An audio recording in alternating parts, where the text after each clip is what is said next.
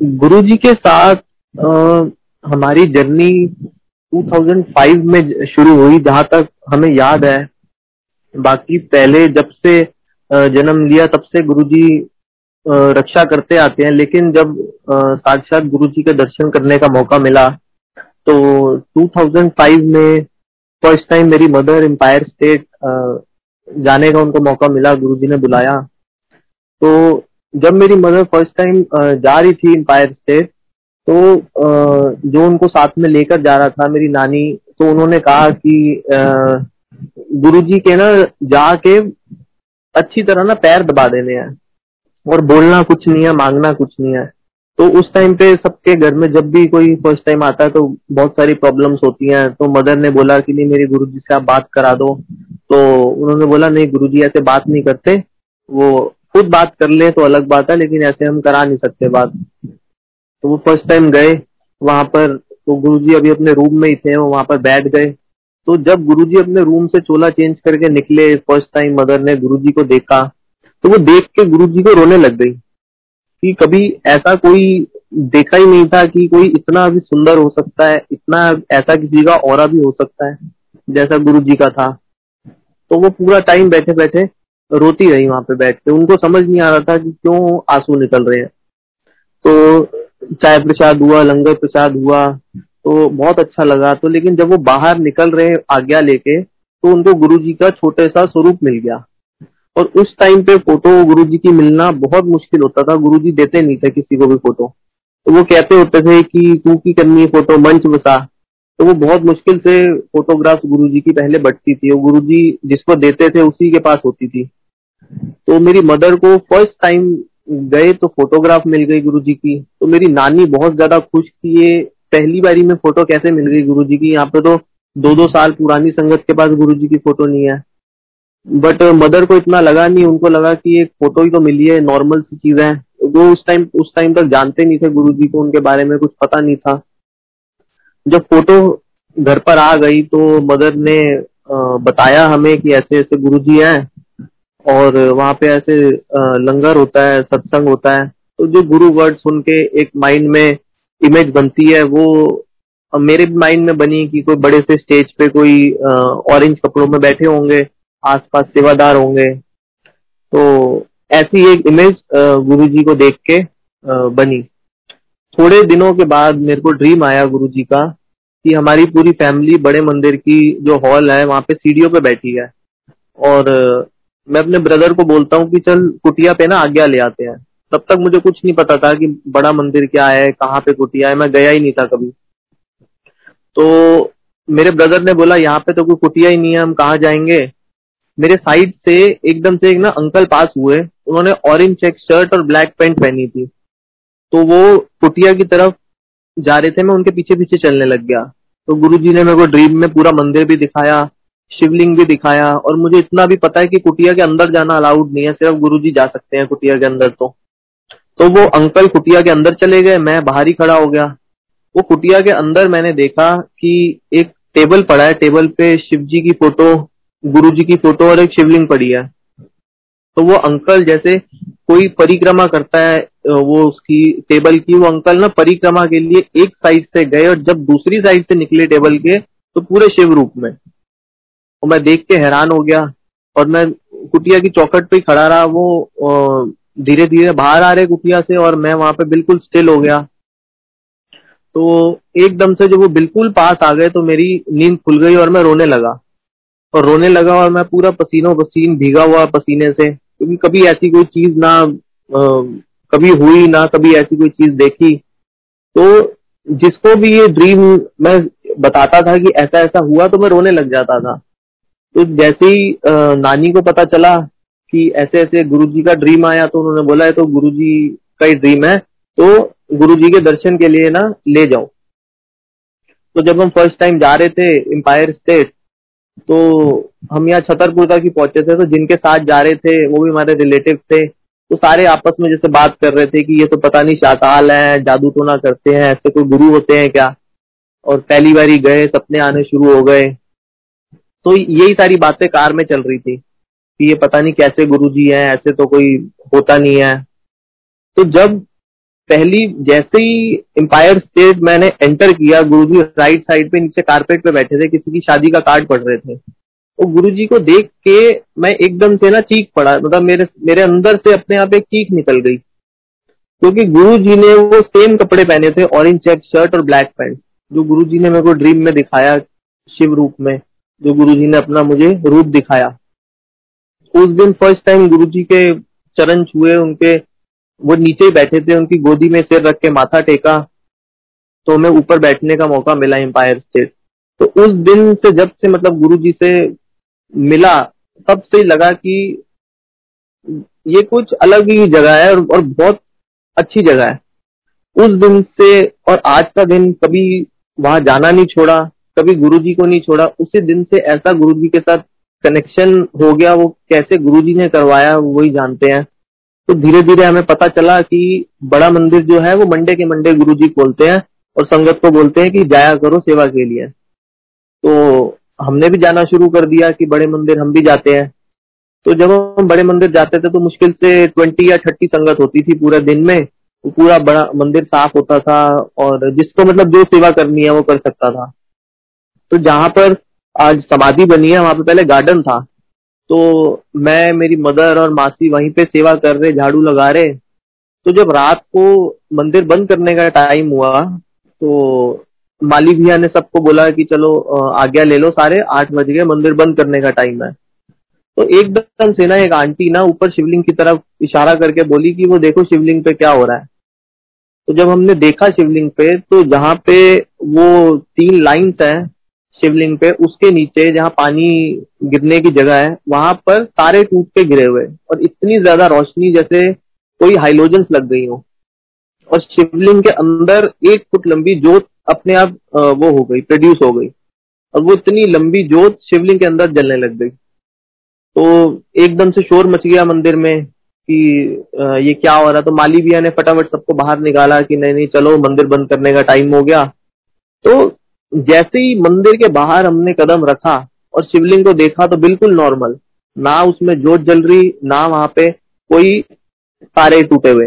और जैसे दोबारा से अंदर आए तो अंदर फिर से वही था कि वहाँ पे तारे भी थे और शिवलिंग में जोत भी जल रही थी। तो उस टाइम पे नए नए थे तो एक्सपेरिमेंट करते थे गुरु जी के भी साथ तो कभी अंदर कूद रहे, कभी बाहर कूद रहे मंदिर के कि अंदर जा रहे हैं तो दिख रहा है, बाहर आ रहे हैं तो सब कुछ नॉर्मल है। तो माली भैया ने फटाफट सा वो किया वाइंड अप किया और बंद किया मंदिर। तो उसके कुछ टाइम के बाद, जोन सी आंटी को फ़र्स्ट टाइम वो दिखा कि ऊपर तारे टूट के गिर रहे हैं। वो एक कभी सत्संग सुना रही थी तो मैं भी वहाँ पे बैठा था। तो उस उन आंटी ने बताया कि जब ये इंसिडेंट हुआ, जैसे मंडे को ये हुआ और थर्सडे को आंटी एम्पायर स्टेट गई तो जैसे ही उन्होंने पहला कदम अंदर रखा तो गुरु जी एकदम से आंटी को देख के बोले कि तारे यहाँ दीपाई रोशनी जी, जिसे गुरु जी ने दर्शन देते। तो ऐसे ऐसे एक्सपीरियंसेस गुरु जी ने दिखाए जो कभी सोचे भी नहीं थे। तो धीरे धीरे और गुरु जी के ऊपर विश्वास और ज़्यादा बढ़ता गया कि ये कोई अलग ही जगह है। ये जो गुरु जी कहते थे कि मैंने धरती पे शिवपुरी बनाई है, ये वाक्य में शिवपुरी है। वो धीरे धीरे गुरु जी ने विश्वास दिलाया ऐसी ऐसी चीज़ें दिखाई जो हम तो सोच भी नहीं सकते थे। तो एक बारी मेरा इलेवेंथ क्लास में था मैं तो मेरा ना इकोनॉमिक्स का पेपर था। हाफ़ ईयरली पेपर था मेरा इकोनॉमिक्स का। तो उस उस जिस जब मेरा पेपर था तो उस उस टाइम पे क्या हुआ था, जो हमारी इकोनॉमिक्स की टीचर थी, उसने सेकेंड ईयर की बुक में से पेपर सेट किया था कि मैक्सिमम टू मैक्सिमम बच्चों की बैकलॉग लग जाए या कंपार्टमेंट आ जाए। तो मुझे ये चीज़ पता नहीं थी। तो गुरुपूरब का दिन था उस टाइम पे मंदिर ये शायद 2008-9 की बात होगी शायद। उस टाइम पे सुबह से लेके शाम तक मंदिर खुल जाता था कोई जैसे फ़ंक्शन होता था तो। तो गुरुपूरब का फ़ंक्शन था। तो हम मंदिर में ही थे। तो जहाँ मंदिर में मेरे को, मेरे फ्रेंड का फ़ोन आया कि इकोनॉमिक्स का पेपर है, शायद दो दिन बाद पेपर था। तो इकोनॉमिक्स का पेपर है, तूने पढ़ लिया उसके लिए? मैंने बोला हाँ थोड़ा बहुत पढ़ लिया। तो उसने मुझे बताया कि जो पेपर है वो तो सेकेंड ईयर की बुक में से इस बार बना है। क्योंकि वो उसी टीचर के पास ट्यूशन पढ़ता था जिसने पेपर सेट किया था। अब मैं गुरुजी को बोलूँ कि गुरुजी, मैं तो कर ही नहीं पाऊँगा, पहले इकोनॉमिक्स नहीं हो पाती तो ऊपर से सेकंड ईयर का तो मैं तो फेल हो जाऊँगा। तो बोल, सोचा कि चलो कोई नहीं, जो है अब गुरुजी अपने आप देखेंगे। जब मैं घर आया मंदिर से तो उसी फ्रेंड का मेरे को दोबारा फ़ोन आया। उसने बोला पेन ले पेपर ले और क्वेश्चंस ले। उसने मेरे को एज इट इज़ पेपर पूरा लिखवा दिया और बोला कि ये पेपर आएगा कल यही पढ़ जाइयो। मैं अपने इकोनॉमिक्स जहाँ पे मैं ट्यूशन पढ़ता था उनके पास मैं लेकर गया पेपर कि सर ये पेपर मेरे को सॉल्व करके दे दो मैं इसी को कर जाऊँगा। वो बोलते ये इस, इतने मुश्किल क्वेश्चन है ये नहीं आ सकते तुम्हें। मैंने बोला सर यही आएँगे आप मुझे दे दो सॉल्व करके। वो पेपर में सॉल्व करके ले गया और बिल्कुल एग्जैक्ट सेम वही पेपर आया। और उस साल मेरी क्लास में 90 प्लस बच्चों की कंपार्टमेंट आई थी, जिसमें से मैं पास हो गया था। तो ये देखो गुरुजी ने कैसे मेरे लिए पेपर भी निकलवा दिया। जो मुझे, वो बिल्कुल उम्मीद ही नहीं थी कि पेपर कैसे लीक हो सकता है किसी के लिए। तो गुरुजी ने बहुत सारी चीज़ें करी। एक बारी मेरा लॉ का एग्ज़ाम था और मेरा इंटरनेशनल लॉ का पेपर था। और मेरा सेंटर पड़ा था ग्रेटर नोएडा में। तो मैं दिल्ली से निकला कार में मेरा दस बजे पेपर स्टार्ट होना था। ये अभी रिसेंटली एक दो साल पुरानी बात है। तो मेरा आ, पेपर स्टार्ट होना था दस बजे। मैं सात या आठ बजे घर से निकला। तो मैंने जीपीएस पे देखा तो मेरे को दिखा रहा था कि साढ़े नौ दस बजे तक मैं अपने सेंटर पे पहुँच जाऊँगा। बट जब मैं डीएनडी तक पहुँचा तो वहाँ पे बहुत ज़्यादा रश था पूरा जाम था। तो एक एक घंटा मेरा वहीं पे वेस्ट हो गया। तो मैंने जीपीएस पे देखा वहाँ पे दिखा रहा था कि ग्यारह बजे तक मैं पहुंचूँगा और तब तक तो पेपर स्टार्ट हो जाएगा। तब तो दिमाग में ये भी नहीं आया कि कुछ गुरुजी को बोलूँ या आ, कुछ कुछ प्रे करूँ। उस टाइम पे तो बस यही था कि मैं किसी ना किसी तरह एग्ज़ाम हॉल तक पहुँच जाऊँ। तो जब मैं जैसे ही वो जाम से निकले पूरे ग्यारह बजे मैं वहाँ पे सेंटर पे पहुँचा अंदर गया तो बहुत शोर मच रहा सेंटर में। तो मैंने जाके जो एग्जामिनर था उससे पूछा कि सर पेपर तो बोले पेपर तो अभी शुरू ही नहीं हुआ, पेपर तो आए नहीं। तो मैं बैठ गया, मैं तो खुश हो गया कि अभी तक पेपर ही नहीं शुरू हुआ। मैं जैसे ही बैठा, उसके पाँच मिनट के बाद पेपर्स आ गए। पेपर आ गए डिस्ट्रीब्यूट हो गए और पेपर दे के जब हम बाहर निकले, तब पता चला कि जितने भी आसपास सेंटर थे, हर जगह पेपर दस बजे स्टार्ट हुआ था, लेकिन मेरे सेंटर पे ग्यारह बजे पेपर स्टार्ट हुआ। वो तो पेपर ही नहीं पहुँचे सेंटर पे। और जब मैं बाहर निकला, एक मेरा फ्रेंड था वो एकदम से मेरे कंधे पे हाथ रखता है और बोलता है कि इसलिए कहते हैं कि शुक्र किया करो। ना उसका कोई लेना देना मेरे से, ना कभी बात हुई, ना वो मंदिर जाता। एकदम से देखो गुरु जी कैसे मैसेज पहुंचाते हैं। और उस दिन पेपर भी गुरु जी ने मेरे लिए लेट करवा दिया।